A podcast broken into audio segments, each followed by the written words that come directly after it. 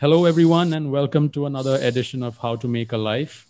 Today, we are talking to Arsh Ali about archaeology. Now, Arsh is the youngest archaeologist in India and the very first Egyptologist in, from India. Arsh, welcome to the show.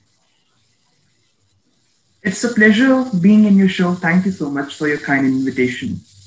All right. Now, Arsh, just just for people who don't know, right? Um, how old are you, and how old were you when you started your journey in archaeology? Uh, right now, I am 20, but uh, the time when I started with archaeology, it was far, far behind. It was around the age of five or six okay. when I started into history and archaeology. All right. Now, archaeology has been romanticized in many ways. Uh, no small thanks to pop culture, right? Now, can you give us a reality check? How many of your days are actually spent doing research? How many of it is spent on the field?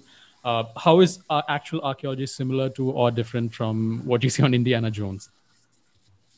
Well, yes, uh, Indiana Jones and Lara Croft are quite different from what we do because uh, we don't carry guns, first of all, right. and we don't uh, our competitor raiders uh, following us. It's absolutely different. But yes, the way archaeology has been romanticized over the years is quite amazing. And most of the time, actually, is spent on the table it's okay. just uh, three, four months of the entire year that we spend on the field. Because uh, unless and until you don't dedicate the time on the table, analyzing the stuff you get from the field, uh, it's useless to find that stuff because we don't sell them, we don't buy them. It's not that work. Uh, we analyze them in order to understand about the lives of the people who left them.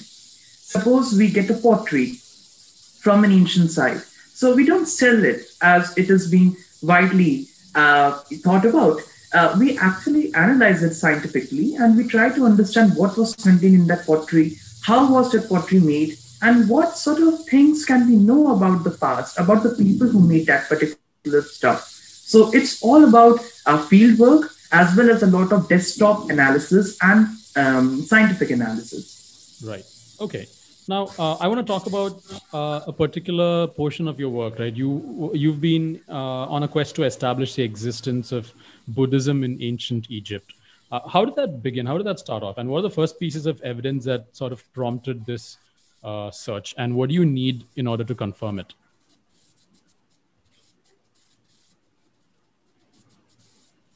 Mm-hmm. Mm-hmm. Uh, first of all, the subject Egyptian Buddhism.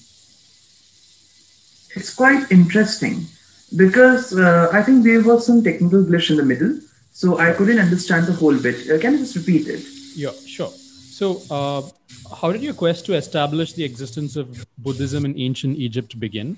Uh, what were the first pieces of evidence that prompted this search, and what do you think you'll need to confirm it?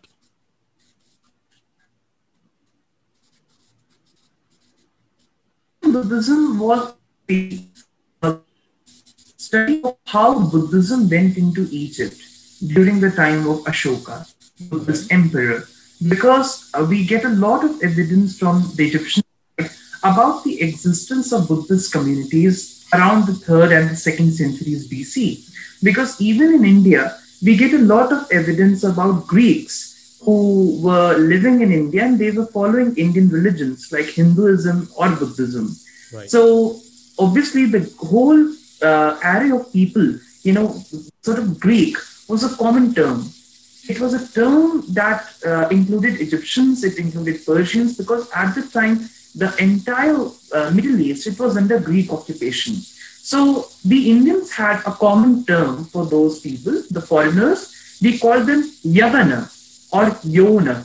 So it refers to the Ionians or the Greeks, but it was also used for, more generally for foreigners. So we get references of uh, Yona Buddhists or Yona Hindus in the historical period. And then I went to Egypt.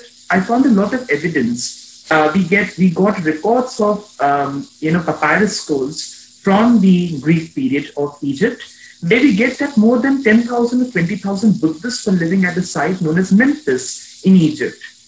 And it is very striking that uh, when I was searching through the artifacts in Alexandria, in a museum, which is a very famous museum there, Bibliotheca Alexandrina, uh, we got a coin. It was a gold coin. And on that coin was made an impression of four Indian elephants. They were typical Indian elephants. Right. And the king to which that coin belonged, that king was actually a contemporary of Ashoka. So it means that at that time there was an export and import of Indian elephants uh, that was going on between India and Egypt. Because we need to understand that Indian elephants were the sort of the atom bombs of the time. They were the main machinery that was used in warfare. So obviously Indians had lots of elephants in the forest. We even get evidence from the Arthashastra of Kautilya. Uh, and we have an entire section dealing with elephants and how to catch them uh, from the forest and then train them for the army.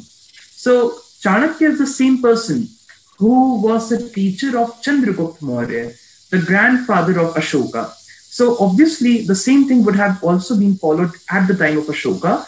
Ashoka would have been using these elephants for his own gain, for the gain of the Mauryan Empire, because he was searching for a neutral policy. Uh, it was we, have to understand that it was from the policy of uh, Dham of Ashoka that uh, Pandit Jawaharlal Nehru, our first Prime Minister of India, he got the idea of non-alignment. You know, the the non-alignment organization where you don't need to go with either of the blocks, that is the USSR and the US. So Ashoka had a similar policy, and to achieve that, he used both religion as well as elephants uh, to the maximum. So we get evidence of elephants being exported from India to Egypt. We get evidence of elephants being exported from India to Persia, to other places. And all these people, they were giving, you know, they were taking in elephants, they were taking in medicines, uh, herbs, doctors, who were all being sent by Ashoka. So even today, we know that uh, if you see the world of today, uh, India has been exporting COVID vaccines to other places. It has been doing it in the Maldives, in Bangladesh, in South Africa, Brazil, Nepal, Bhutan, etc. So we see that a similar policy was also um, approached about by Ashoka, where we we know we we come to know that he talks about uh, himself sending medicines and doctors to other places for the benefit of both humans and animals. So we know that there was also a sort of animal medicine and human medicine being carried out in other places. So many of the policies that we see were being done by Ashokan, uh, you know, the Ashokan people, especially the Mauryan Empire. It still continued and we get a lot of influence and lot of inference from the, uh, the facts that were accumulated. All right. Now, uh, I want to understand. You know, you've you've obviously done a lot of. Uh, you've obviously spent your whole life studying history. Now, how much of history do we really understand? How do we complete that knowledge? Will we ever know if that knowledge is complete, or do we just accept that, like the present, we just can't know everything?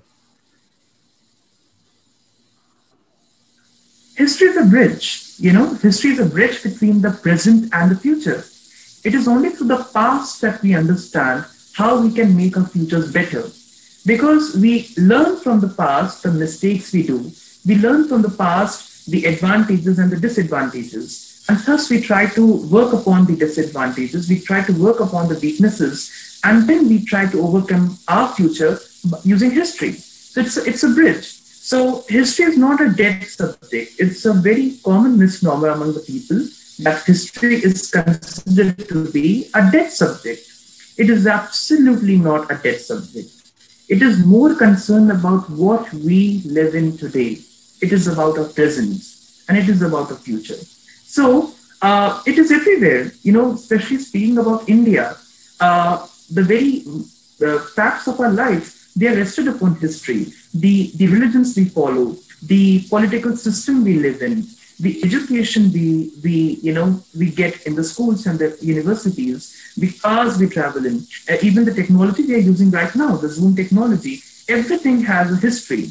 Right. Everything has uh, a history of development. Uh, history of a process, you know. It is not the study of dates. It is a study of processes. It is a study of themes. Right. Uh, we come to know how one process occurred and then another came in and then another went off and then the third came in. So it is not uh, about differentiating the past into dates. It is about understanding the process. Uh, for example, we don't know exactly when the ancient times ended and the medieval began. You know, it wasn't like someone calling from the window, hey, you see the Middle Ages are coming in. Right. It wasn't like something that it was in the newspapers that welcome to the Middle Ages, uh, and then there was a date. Yeah. It hadn't been.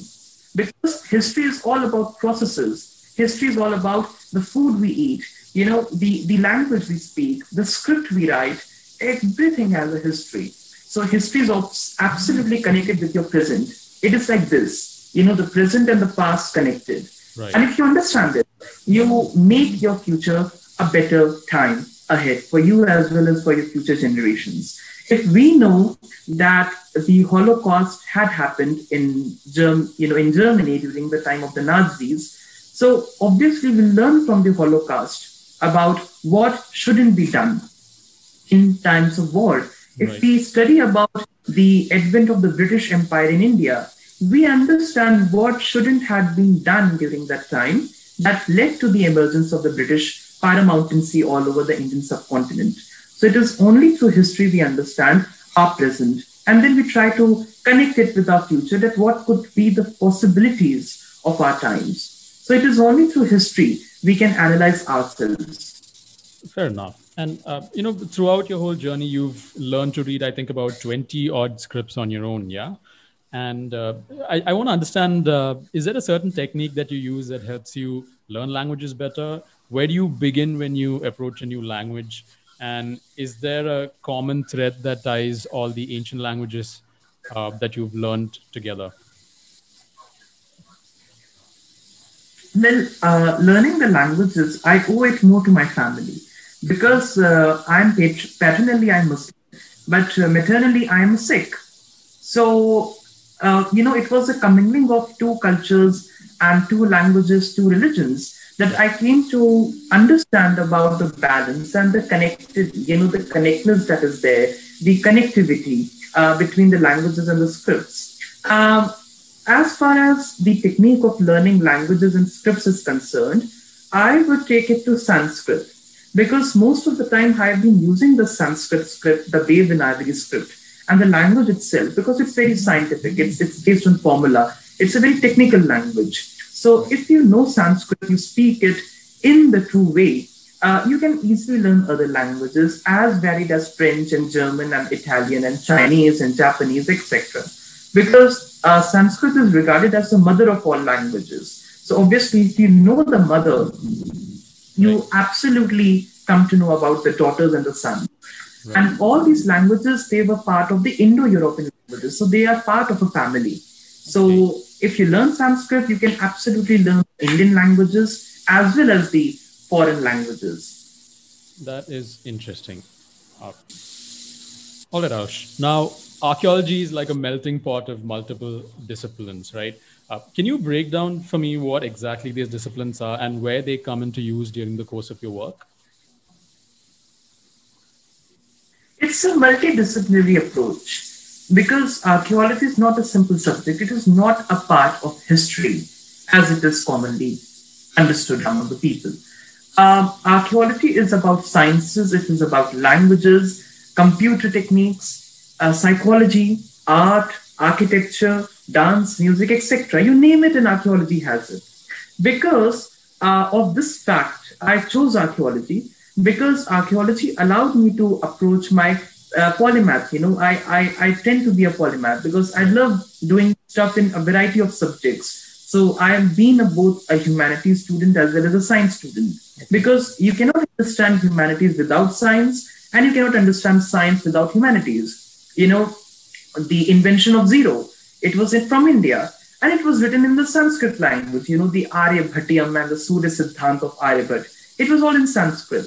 And from that way, we come to know about zero and its use in the decimal system. So you see how science ha- is connected to history, how science is connected to languages. Unless and until you don't know the original Sanskrit, you cannot understand the context in which uh, the invention of zero happened. Similarly, if you talk about modern artificial intelligence, uh, you know, a, a, a, number of scientists and a number of uh, engineers, they're using the Sanskrit language and the formulas of the Sanskrit language in artificial intelligence. because English is very incom- incompetent in that way. For example, in Sanskrit, what is written, you speak. You know, there's no other way that a, a, kara would behave like something else in one word and it would behave like something else in another. But in English, you have a lot of silence. You know, A N I F E is a knife. The K is silent.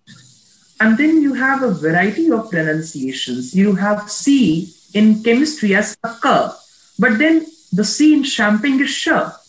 So it's a it's very confusing, especially for a computer, to understand instructions. But in Sanskrit, it is absolutely the opposite. So a lot of artificial intelligence engineers are using the Sanskrit language in computational analysis. They're using it in computers and robots. And we have technologies like Alexa today. So that is taking a lot of uh, input from the Sanskrit language. So it is also part of archaeology. It is also part of archaeolinguistics. Right. And then you come about uh, how we know about the development of ancient technologies because obviously the dates have been changing and they have been pushed apart back and back. For example, early we, we were thinking that cancer is a modern disease, but when there were certain Egyptologists who were working in Egypt and they were doing the CT scans of ancient Egyptian mummies, four to 5,000 years old. They discovered cancer tumors in them. You know, breast cancer, stomach cancer, lung cancer, uh, you know, um, you know, you name it. And they had a variety of cancerous tumors in Egyptian mummies. So that has shifted back the entire history of cancer to thousands of years. So this is another application of archaeology where we use archaeology as a tool to understand the history of diseases. We understand archaeology as a way of knowing about our presence and then knowing the true causes. You know, it's not the exactness, it's not like science that you, you prove it or you disapprove it.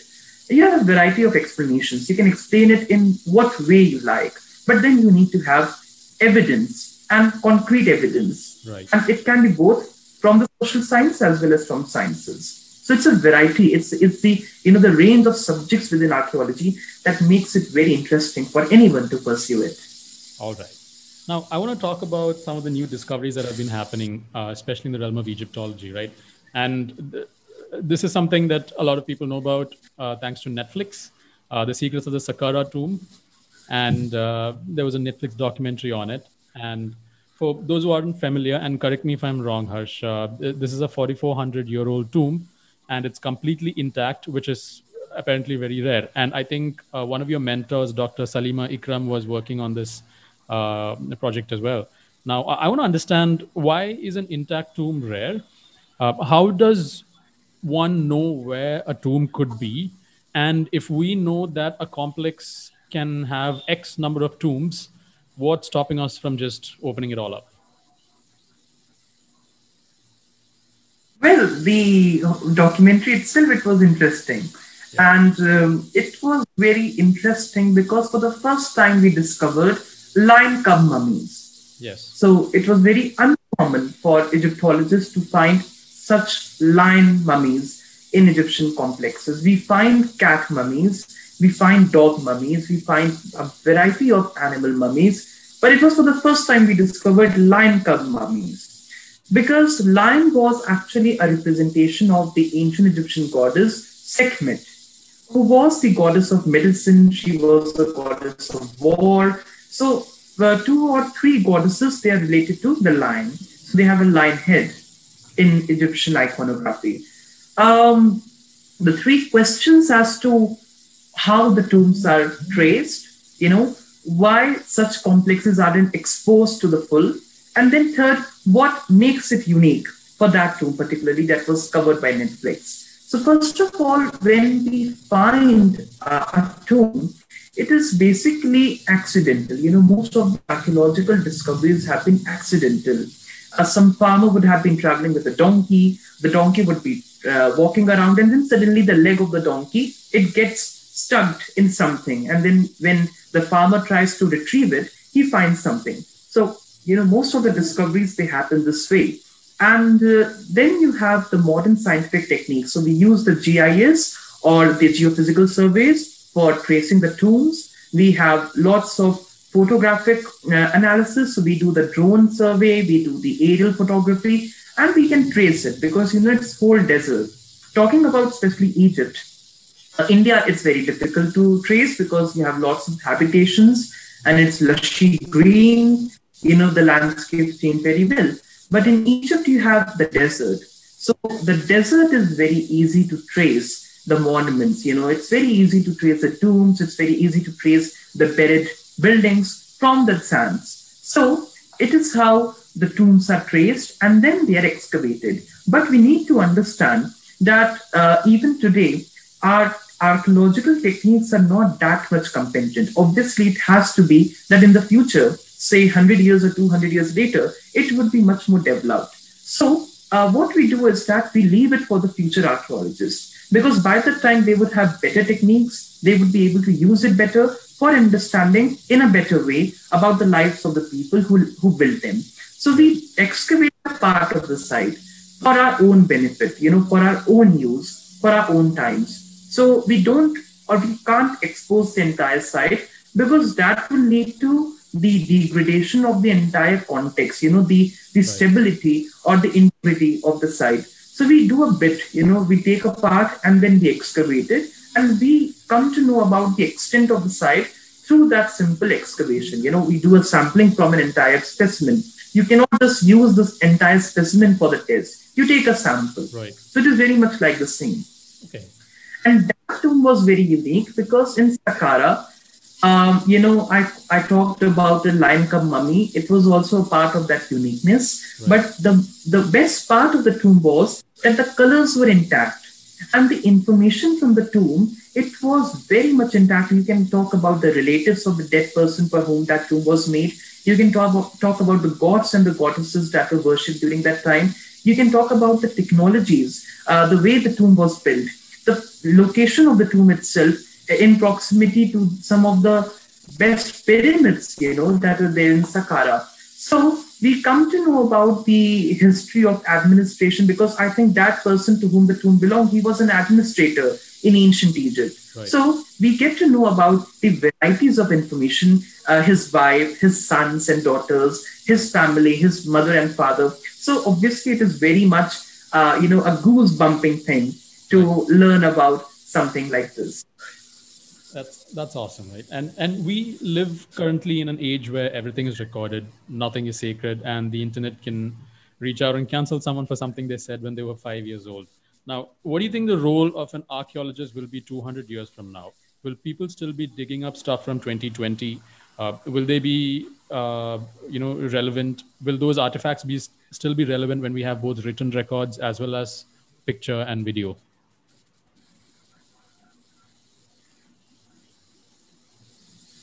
Well, uh, archaeology is a huge role.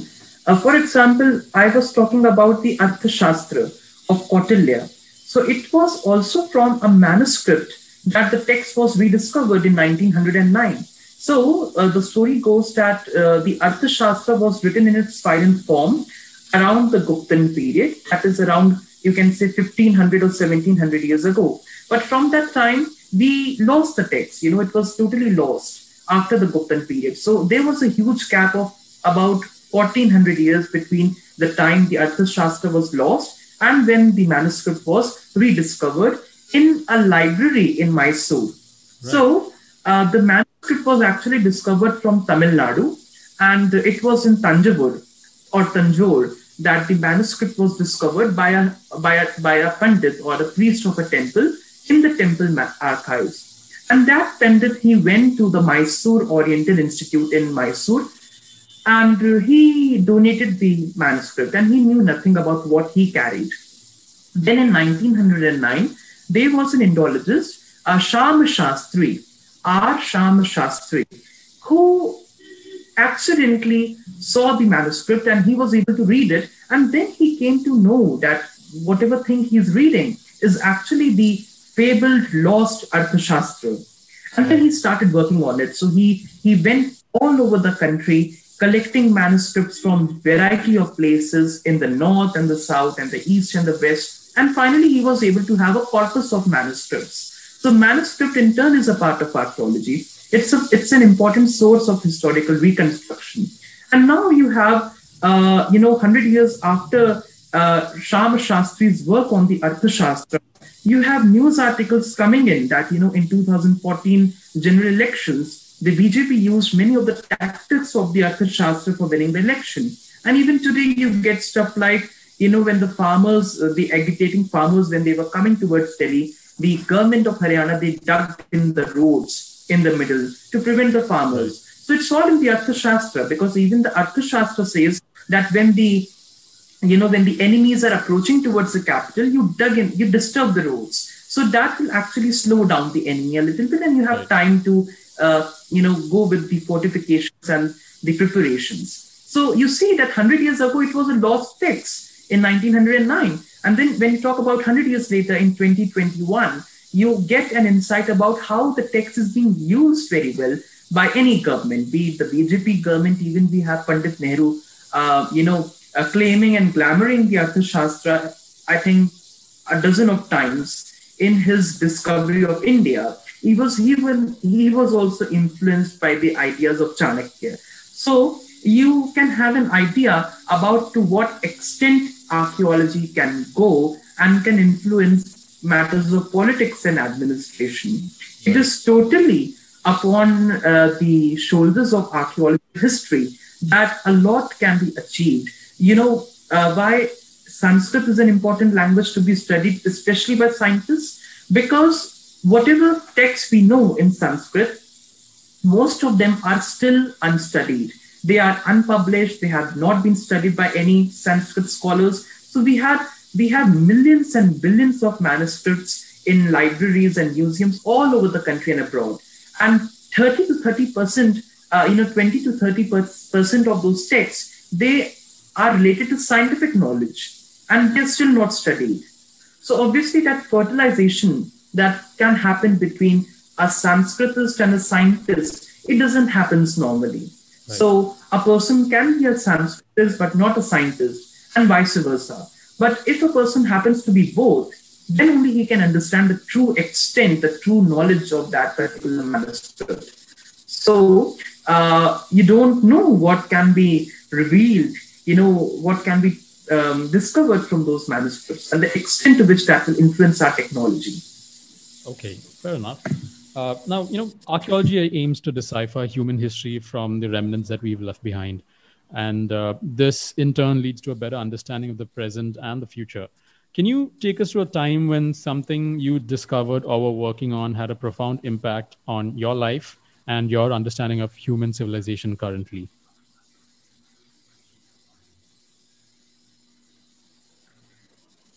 Well, uh, it was my, um, not archaeologically, but a little bit related to mummification. Uh, because we know about ancient Egyptian mummies. We know that Egyptians made mummies. It is a very common established fact. Mummies are a famous entity of the ancient Egyptians. They are the representatives of Egyptian culture today. We have mum- movies like The Mummy and The Mummy Returns and The Mummy 3. So you have a lot of uh, stuff even in the televisions. But when I was studying the ancient text of India, I came to know that even in India, there was a similar process that was performed by the ancient Indians. So even ancient Indians made mummies of their dead people. But it was not exactly like the Egyptians, it was a little different. Um, in the Valmiki Ramayana, you have a shlok in the Ayodhya Kand. That is, Tail Dronyam Tada Amatya Samvesh Jagati Patim.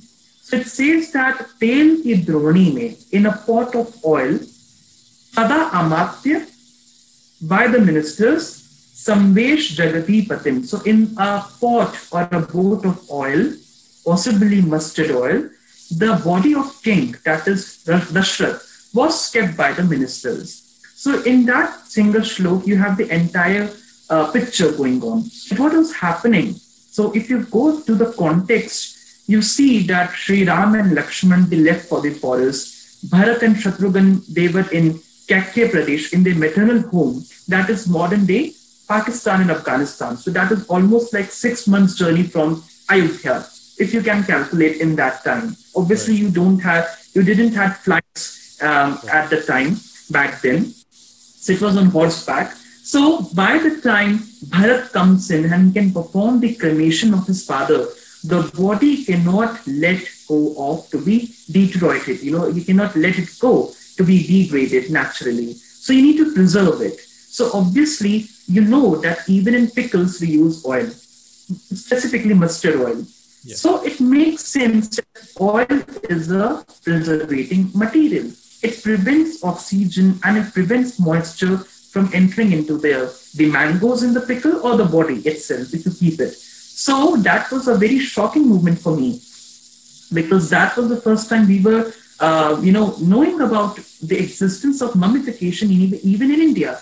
Because as per the tradition, the son has to perform the cremation or the Antyeshti Sanskar, any of the son. So Sri Ram was the eldest son, but he went to the forest. Dashrath had to do, you know, uh, the cremation had to be done by Bharat. So Bharat would take almost six months to come back from uh, KK, that is in Afghanistan, to Ayodhya. So by the time the body has to be kept fresh for the cremation to happen. And oil is also a very good burning material. So it would help in the cremation process. So it makes sense. And then you have another evidence from Assam. So in the 12th and the 13th century, there was a kingdom that was flourishing in Assam, the Ahom kingdom.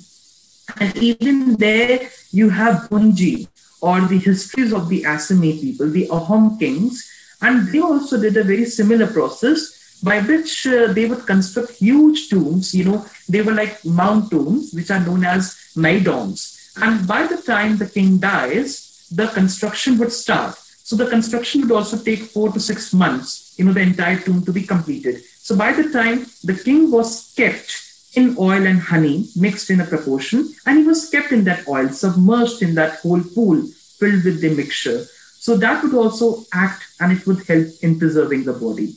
So they then would bury the body after the tomb was complete inside the moidams. And then even today, uh, you talk about the kings of Thailand. So the thing, the monarchs of Thailand, they consider themselves to be the Raghuvamshi. They have kings like Rama the seventh, Rama the thirteenth, and you know they, they consider themselves to be connected to ayodhya. So even there the king dies the entire country goes into a, a year old you know a year long mourning period. And in that period the king's body is also kept in a fetal position in a same mixture of oil and alcohol and honey and etc and it is kept in a fetal position in a huge orb you know in a huge goblin uh, goblet like structure. And then it is also cremated in the same way in a very, very beautiful wooden and gold inlaid, uh, you know, the funeral pyre. So you see how things are getting connected. So you have Ayodhya, you have Assam, and then you have Thailand, and all the three places are connected through a single thread. That is preservation of the body before cremation. So it was not always that uh, a person would be uh, cremated instantly if the sun is absent if the son is absent, you need to preserve the body till the time he comes back and he can perform the Antyeshti Sanskar.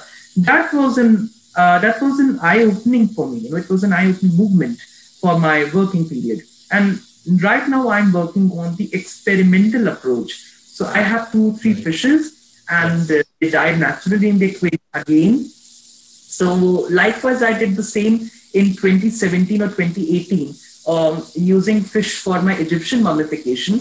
This time I have been using the lockdown period, uh, especially in the previous year, to study the experimental approach to ancient Indian mummification. So I have done the same and I have made the entire setup, the fishes in the oil, and we had wonderful results actually. So that shows the extent to which Indians had a very well technology of preserving food or preserving the dead before the invention of refrigeration technology. That is mind blowing, I guess. Yeah, that is mind blowing. I did not know that we had mummification in ancient India. And that's interesting because now you've been around tombs and mummies since you were a child.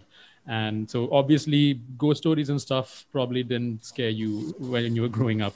But uh, you come across, across different stuff like curses and warnings, etc., in Egyptian tombs, right? I mean, Howard Carter's team found similar stuff on uh, Tutankhamun's tomb. And legend has it they all suffered some form of misfortune. I don't know how much that is true. But uh, how do you deal with this as archaeologists? You know, respecting the sanctity of the site versus wanting to get to the uh, bottom of what's in it?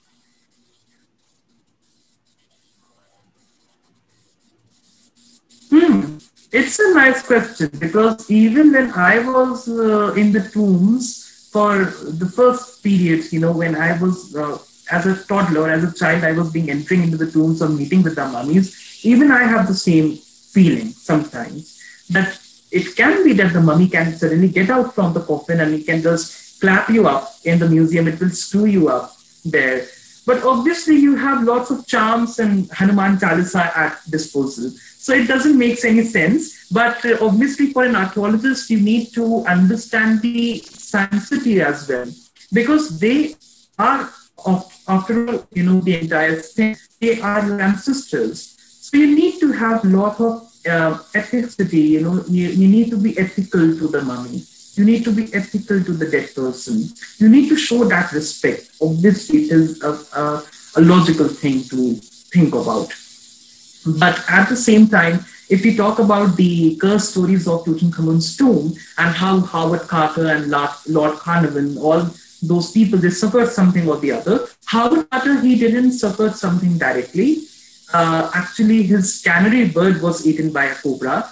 Uh, Lord Carnarvon, he died because he was shaving and uh, accidentally he shaved upon a pimple or something like that, and then it became septic and he died of poisoning, blood poisoning. So, uh, yeah, yes, it can be said that the tomb had some curse because in the course of almost 10 years after the discovery of the tomb, only two, three people survived who were the people to enter the tomb uh, in order to retrieve the treasures.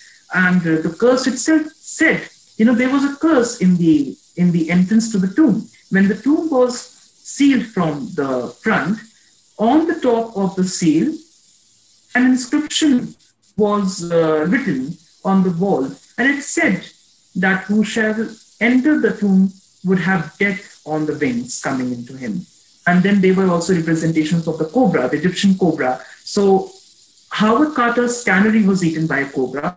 That is a very interesting thing. But then you even had lots of media reports from that time.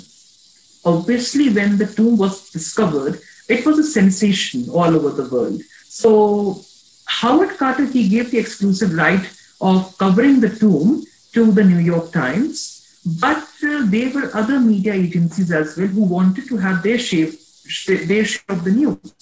And just for the TRPs, uh, this story of the curse was circulated and it went very well with the common people, with the general audience. And then you have uh, movies coming into Hollywood, you know, the mummy, the original mummy, uh, which was made around 1960s or 1950s, I suppose. And then you have the re-edition, The Mummy and The Mummy Returns.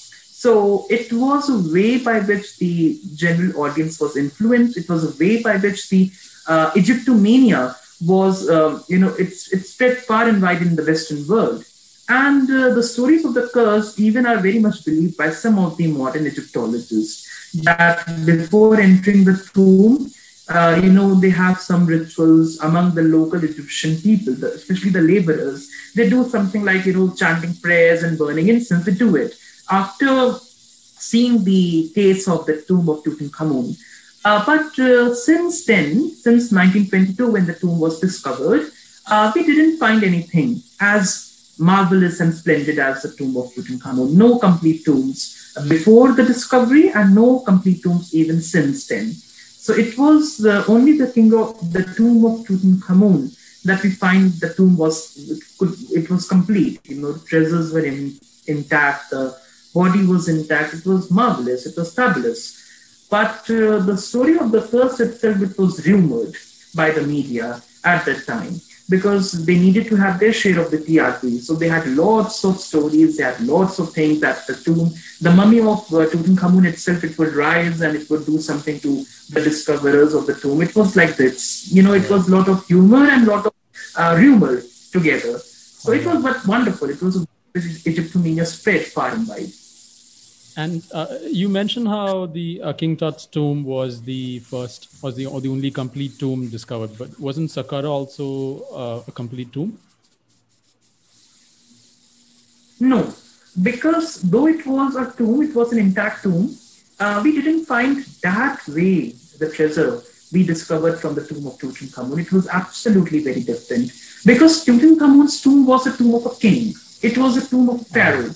You know, tomb of a pharaoh and the tomb of an administrator, they are very different. You intend to find something very valuable in the tomb of a king as compared to that of an official or an administrator or a priest. So it was only the tomb of Tutankhamun because he was a king, he was a pharaoh, that we find complete treasure. You know, his chariots and his sandals and his mummy and, you know, his food items, his clothing, uh, furniture, jewelry, ornaments, it was all intact. So it makes it unique. So we didn't find anything likewise the tomb of Tutankhamun ever since 1922 when it was discovered by Howard Carter. That's that's interesting. Now you, you know you've you've studied a lot of tombs, uh, mummification. Uh, there's a lot around death and the journey of the soul across, uh, as depicted by various cultures. Uh, from whatever you've seen so far and whatever you've studied, what would you say is the most plausible explanation for what the soul is, where it comes from when we're born, and where it goes when we die? So, is it on the context of the Indian part of Egyptian? from everything that you've seen, whether it's Indian or Egyptian?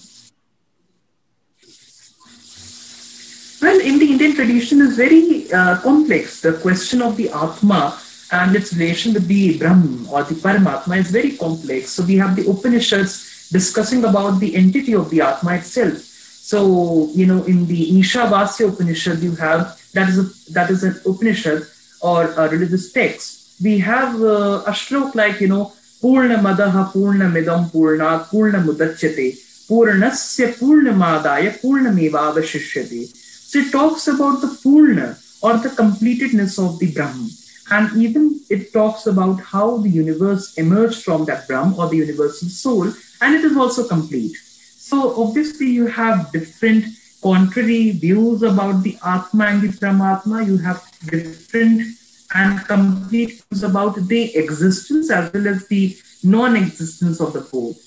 Uh, because you know you have Buddhism and Jainism that do not talk about the Atma. They do not believe in the existence of uh, a Paramatma and an Atma or an individual right. soul. So Indians obviously had a very conscious view of the soul, the body, and the mind. Egyptians also had a similar way of uh, understanding the soul. So they understood the soul as something consisting of three parts the ka, the ba, and the akh. So the ka is actually the physical form of yourself. You know, it is the clone of yours, the physical appearances, the physical characteristics of the person. The ba is actually about the inner, you know, your, your feelings, your emotions, your personality. It is more about that. And the akh is a manifestation. It's a transfigurated soul. So even they had a very similar com- uh, concept of the soul, uh, very much like what we have in India about the manas, the atma, and the buddhi. You know, the speech, and you know, they have many, many parts of the soul being discussed in the in the Upanishads. So their concept of the atma and uh, the Egyptian concept of the soul, uh, they find some common roots but then you need to understand the historical differences between the two. The Indian tradition seems to be much more developed in the way because Egyptian texts are quite incomplete in the way by which the soul is being discussed about. We don't find uh, exact uh, meanings of those phrases, whereas uh, Sanskrit has a continual history in India, so we can truly understand the meaning of the text. Uh, but uh, obviously, if you judge the two, they seem to be connected as well as being unique in their own way. All right. Now, you know, Egyptology is a pretty vast field, but it's clearly not saturated, right? Uh, how much have we uncovered? How much do you think we've left to uncover? And what are some important discoveries that you're looking forward to in this decade? Hmm. It's a nice question because we have a lot of things yet to be discovered. We have just recovered, I would say, 10% or 5% of what in total Egypt would be uh, hiding from us. We still don't know where the tomb of Cleopatra is located. We don't know where she was buried. the, the last queen of Egypt. Uh, she killed herself as per the Roman sources. Uh, we don't know where she was buried, what happened to her, what happened to uh, the dead body. Uh, there's another question of the tomb of Nefertiti. So Nefertiti was actually the queen and the wife of King Akhenaten, who was the predecessor of Tutankhamun. Now, Akhenaten is a very famous and a very reputed uh, pharaoh or the king because he tried to change the Egyptian faith. So Egyptians believed in a variety of gods and goddesses. Akhenaten believed in a sort of monism. He believed in the existence of a single god, that is Aten or the sun.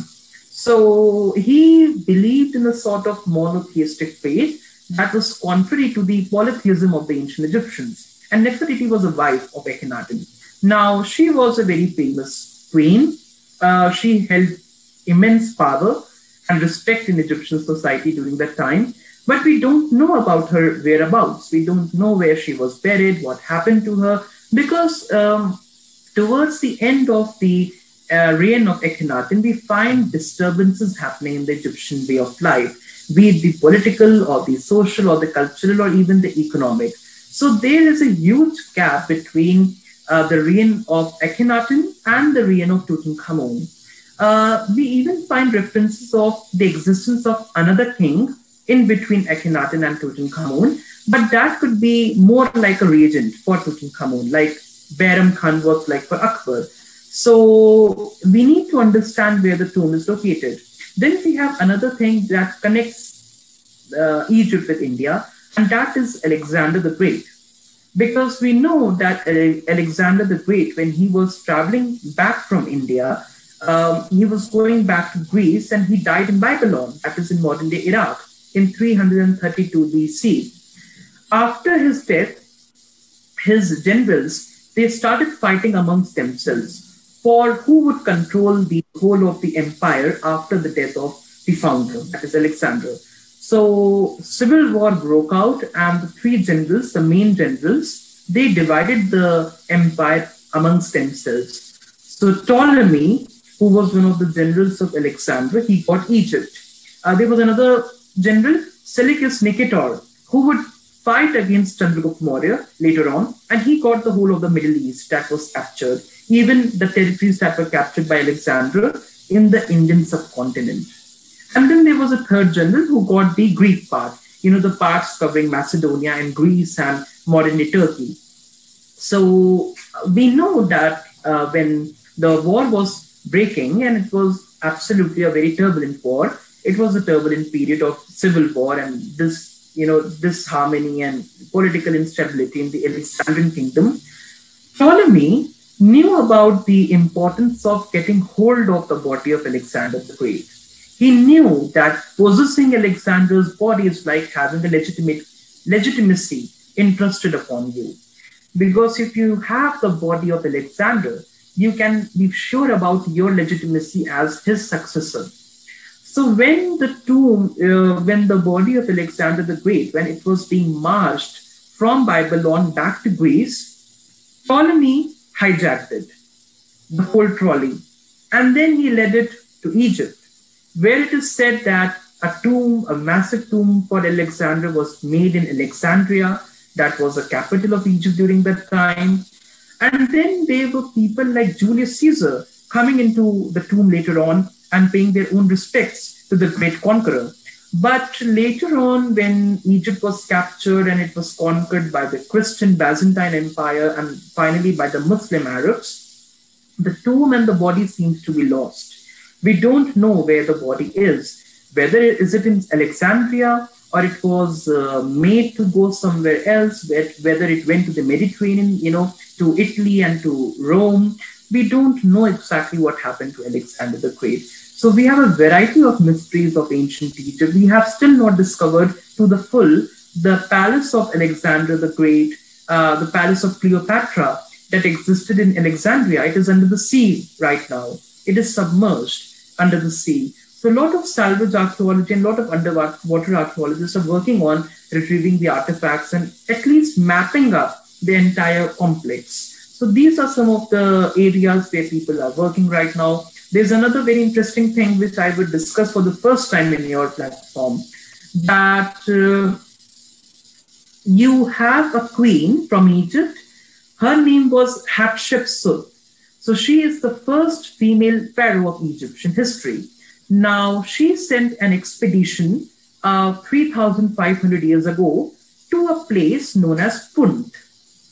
So, Punt was a place where she sent an expedition downstream through the Nile, obviously on boat, and Punt was reputed to be a place of incense. It was a place reputed for its timber and baboons and ivory. So they wanted to have those luxuries.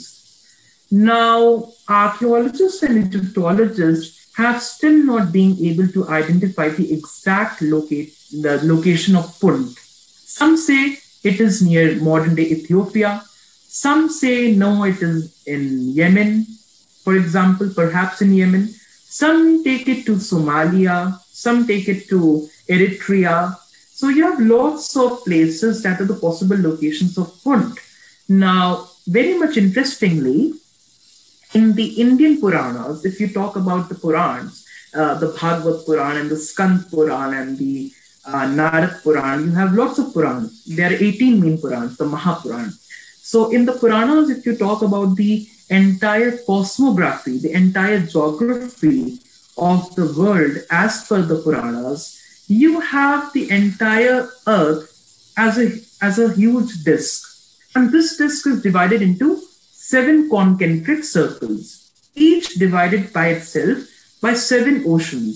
So you have the ocean of milk, and then you have the ocean of curd, and then you have the ocean of molasses, you have the uh, ocean of fresh water, salt water. So it is like this. Now, Jambudvi or Bharat Varsh, it is in the center of that disk. So it is a seventh circle in the center of the whole divided disk, and that is Jambudvi, referring to the Indian subcontinent. And to the south of Jambudvi is Bharatvarsh, referring to our country. So Jambudvip also consisted of Central Asia, China, Tibet, that particular region. And if you go to the south, you have Bharatvarsh, that is India. Now, very interestingly, there is a there's a phrase which is known as Punta Desha or Punta Varsha. And you have that thing um, as the seventh, the second disk, you know, uh, surrounding the Bharat Varsha. So Punta Desha or Punta uh, Varsha is very much connected. It seems to be connected to the Punt of Hatshepsut. So we can have an understanding that even the Indians were aware about places, they were aware about the existence of Egypt, they were aware about the existence of places like Punt, which uh, people from Egypt are not being able to understand very much. And we have the description of Punt in the Puranas. It is very interesting and it is obviously even a very mind blowing thing that whatever the Egyptologists are finding in Egypt and they're not being able to do so, we have the reference of Punt Varsha in the Puranas. So this is how things go. So obviously, the better you understand two or more cultures, I said it, I owe it to my family because you need to connect to different religions. You know, if in Sikhism or Hinduism you have the concept of Om, then it is also very much connected to the concept of Allah in Islam because both are nirgun manifestations of you know the God, the Almighty. You cannot attribute any characteristic to that, so you connect it. It happens this way. And then you have another idea. So, you know, this is how connectivity, connectivity happens between cultures and the understanding. Hmm? That's that's really interesting, right? And what's kind of mind-boggling to me is how the Egyptians did not have a, solid record of punt, but we did here in India. And this takes me back to one of the stories I read as a kid. Um, again, uh, there's that battle of uh, when Alexander the Great came to India and he bought and he fought this Indian king named Porus. Uh, apparently, there are no records of Porus existing anywhere in Indian records, in, in, in, in our Indian bookkeeping, right? But then they have enough records of him uh, in Greece, in ancient Greece. So, why do you think this disparity is? Uh, why do you think there was no mention of him at all in India when he was such a big king, but then they spoke about him uh, quite a lot in ancient Greece? Uh, we have a lot of fables at work. For example, Puru is no one but Puru of the Mahabharata. From whom the Kauravas and the Pandavas came, Puru and Kuru. Um, you know, when the Greeks came in, they were obviously hearing about these fables. They were hearing about the Ramayana and the Mahabharata because by the time they were in circulation in that part of India, the northwestern part of the subcontinent that Alexander attacked, and he went up to the Beas River in the Punjab. It was actually a it was a center of th- where things were happening because it was Gandhar, from where Gandhari came of the Mahabharata. So stories were circulating. Now, when the Greeks came, they wanted to have a figure that they can use to show that though the Indians are strong and brave, they were successfully defeated by Alexander the Great. And then he befriended him. You know, they became friends later on. So they wanted to have a scapegoat. They wanted to have someone that can represent India being first defeated by Alexander and then being befriended. Now, Chanakya was very clever because when we have reference of Chanakya in the Mudra, Mudra Rakshas of Vishakadat, that was written 400 years after the life of Chanakya, supposedly, uh, we find reference of Alexander meeting Chanakya. And Chandragupta himself, he was a soldier in the army of Alexander the Great. So he was on close terms with the Greeks and they together defeated Dhananand of the Magadhian kingdom. Now, after defeating Dhananand, Chanakya switched sides. He then turned against the Greeks. So obviously, you have two of the greatest people of the Indian history connected with Alexander the Great. Paurav actually has no reference in Indian history. He has no reference in the Puranas. We don't even find reference of Alexander the Great in the ancient Indian Shastras, especially the Puranas that we yeah. speak about. But we have it in the in the local traditions, in the Sanskrit texts and etc. But the literature, the fables, the stories. So I think that Porus was no other but a manifestation of the Indian people. Uh, that first he was defeated and then he was friended by Alexander the Great.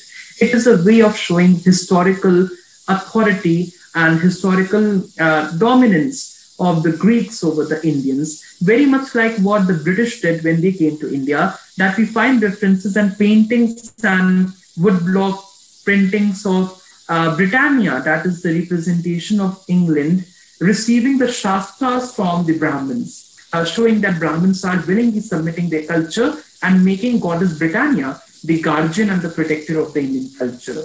So it is a way of political dominance. It's a way of showing political dominance as you see in the text of the Greek writers. Okay, I want I want to get back to that, but uh, in, in a bit. All right. Now I want to talk about what's happening presently. What is what is the archaeology world been up to during the lockdown? Has on-site work completely stopped? Has everyone retreated into research, or are digs and discoveries still going on in full swing? Uh, no, uh, it didn't stop. Uh, many of the places it, it did, yes. But in the remote places, especially in the villages, the things were continuing. Now, they were not as large scale as it would be in normal days, but, uh, you know, things were going. Work was being done on the field as well as on the desktop as well. It was both the tabletop analysis as well as the uh, excavations that happened. You still have uh, newspaper articles coming in from Odisha that uh, very recently near the Jagannath temple in Puri, the ASI has discovered remains of another complex, uh, very much near to the temple complex itself, the, the Jagannath temple complex. So things actually um, happened and they are still happening in the in the Corona period. But uh, if you talk about the other parts of the world, if you talk about England and if you talk about the US, uh, yes, even their work is continuing, but it's also in a very small scale because universities are empty, the students aren't coming, and you don't have the people, uh, the right people at the right place at the right time because uh, everything is very much scattered. So whatever thing is going on, it's very much on a small scale. It's very much unorganized because of the disturbance. But we hope that in the in the upcoming season in 2021, we would be able to continue with the work. All right. And uh, you know, what does the ecosystem of archaeology look like? What apart from archaeologists, what are the other support structures uh, in the ecosystem? Where does the funding come from? Who are the other uh, key players? And what is the best way for a budding archae- archaeologist to become one and be able to do meaningful, impactful work? Archaeology is uh, basically the excavations. They are funded by government institutions. They are funded by museums. Uh, most of the time, we have, we have university students and university funding the excavations. Many number of times we have government agencies working. So we have the ASI that is wholly funded by the government of India. You have state archaeology departments. So each, every state, every Indian state has its own archaeological department. So they also get receive the funding from the state governments of the respective states. Uh, university students also do the same. College students, even now these days, uh, even school students are engaged in archaeological uh, research and studying, if not excavation. Um, if you talk about the various parts of archaeology, the various organs, uh, so to speak, then I would say that uh, it is both a representation of the interaction between the public and the archaeologists. Unless and until you do not have the respect or you do not have the acceptance of the local people uh, who are living at the site where you are excavating, you cannot do much you need to have the interaction and the help of the local people. So most of the laboring work is actually done by the local people. Uh, they get it as a source of income. So they have a very huge and a very uh, good sum of uh, daily wage system that is around 500 or 600 rupees a day. And you work for five to six months, so you can calculate the income uh, labor can get in that particular remote part of the country. So for a villager, 500 or 600 use some in a daily basis. So we actually get to have an, our hands on improving the economic situation of the place as well. So a lot of money gets filtered from the government to the people. And so it is also a way of generating income. If not for a long period of time, but yes, it is.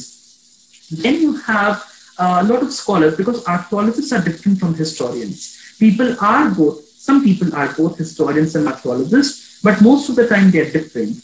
Archaeologists are the people who retrieve the artifacts, the sources from the soil. Historians' job is to study that source and reconstruct history.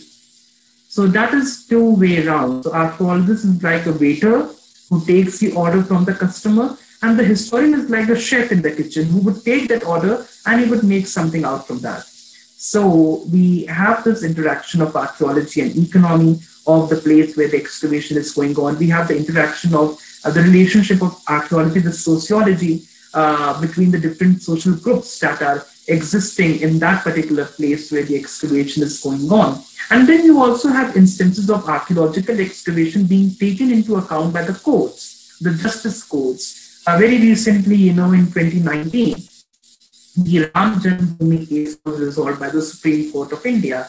And there also the Honorable Court, it took the uh, judgment on the basis of whatever was found by the ASI at the site in the course of three seasons of excavations in the different times. So obviously it also has a huge significance as an evidence in court proceedings. So this is the extent to which archaeology uh, plays a role in the lives of the people, especially the the, the general audience, the research scholars, the politicians, the administrators, etc., etc.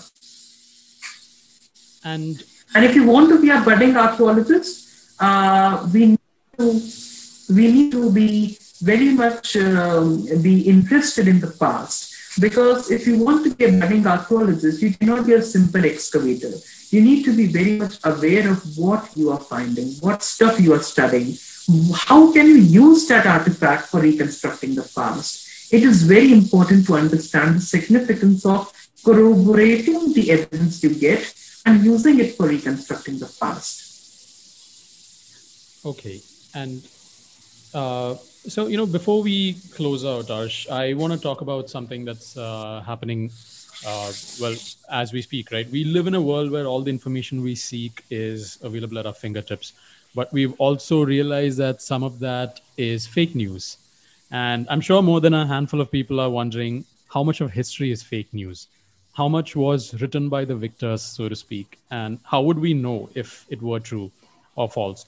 And with technology, do you think the amount of fake news is actually going to go down in the future?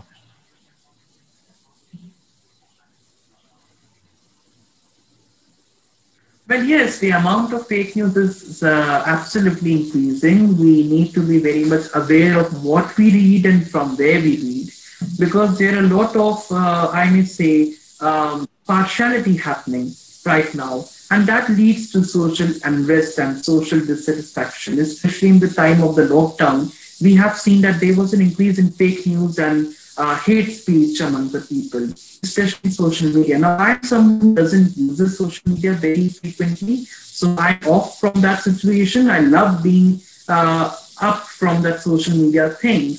But uh, I would say that, um, you know, in the upcoming times, history gonna be more more important subject because the way by which we see the dilapidations happening, the way by which we see a lot of uh, infrequencies happening in the understanding of the past, it is important. Dialogue is important. If somebody would say that Aurangzeb was a cruel king and he killed people, especially the non-Muslims, uh, in the pretext of spreading Islam, they, you, you have another dialogue saying that no, Aurangzeb was a good king and he even donated something to the temples he made uh, some temples, he, he constructed some temples. So you have various views of thought. You cannot stick to one and uh, you know disagree with the other. You need to be very neutral in your approach. You cannot stick to one ideology or one approach of studying history. It is not the way by which the truth is revealed. Truth is revealed by impartiality. Even if you know that something uh, truthful can come from an ideology that you don't like, or you're not very much aligned to, then also take it and use it for your understanding of the truth. Because the objective of most of our discussions today, I suppose, is not the reveal of the truth. It is about ego. Because most of the time, the people discuss things like these, they tend to show more their ego than their knowledge. Ignorance comes in the way. And that is not how truth is revealed. Satyameva jayate nanritam. You know, this shlok from the Maha Upanishad why it was chosen to be the national motto of our country. Satyameva Jayate. Truth alone triumphs. Truth always wins. We have to keep this in mind. That even, you know, today is the death anniversary of uh, Mahatma Gandhi. So some people would say that no, no, the RSS or the Vishwa Hindu Parishad, they were in the uh, play of uh, assassinating the Mahatma. And then you have other people saying, no, Nathuram Godse wasn't the assassinator, they were someone else. But then why would you let it happen that something like this would lead to the disintegration of the Indian people, the Indian country? You know, it's a dialogue. We cannot be a country who can use our past to divide ourselves. You know, it has never happened in history, in world history, where a country uses its glorious past to destroy its future. We cannot let it happen I'm not a Congress person or I'm not a BJP person. I'm just an Indian. I am an Indian, an Indian who respects the constitution, who respects the ideals of the constitution as well as the founding fathers and mothers of the constitution, the Indian movement. You know, everyone from all walks of life, they engage themselves to the national movement, irrespective of their religion, region, caste, creed, etc. Politics is important, but I think that the time when politics leads to political disintegration, it needs to stop. And then you have uh, people uh, saying things which didn't happen exactly. You know, it's just from the air, things come in. And then people accept that truth. It is absolutely important for us to realize that before we accept something, we have to be very much skeptical about it. We need to investigate and we need to find the way by which that news was uh, formulated, whether something like it happened or not, and what were the forces that were at play during the occurrence of that event, say if it happened. So we need to be very much uh, critical in our thinking. We need to inquire about our, our surroundings. This is the meaning of a citizen. You know what, what it means to be a citizen. A citizen, a citizen is someone who is aware about his or her political power about his responsibility towards the country and towards oneself. He is someone who inquires about his surroundings, he inquires about how the government functions, he inquires about the happenings of the society, of the culture. That is the meaning of a citizen. Citizen is not known, someone who just is used during the voting times. Citizen has a very much huge meaning than what is uh, supposedly believed by the people.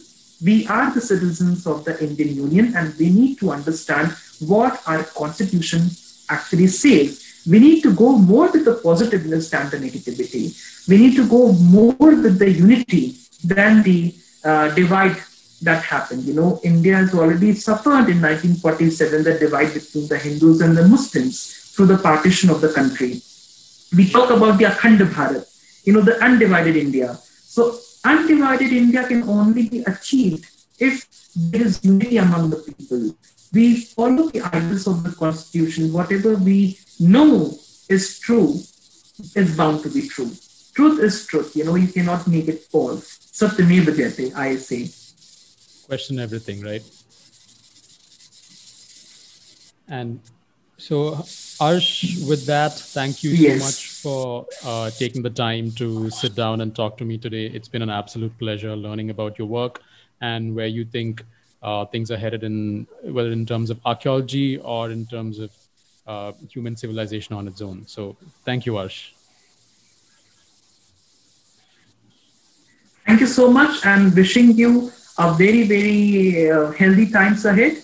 I hope that uh, uh, Mr.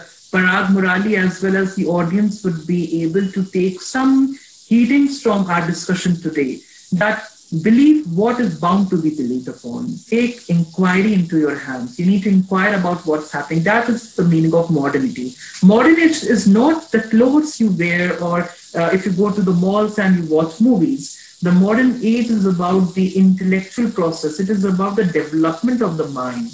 We need to be modern. We are bound to be modern only when we have a scientific mind and we think very neutrally, very impartially about whatever things we think about, whatever beliefs we have, and whatever things we find uh, that are happening in our surroundings. We are modern in that way.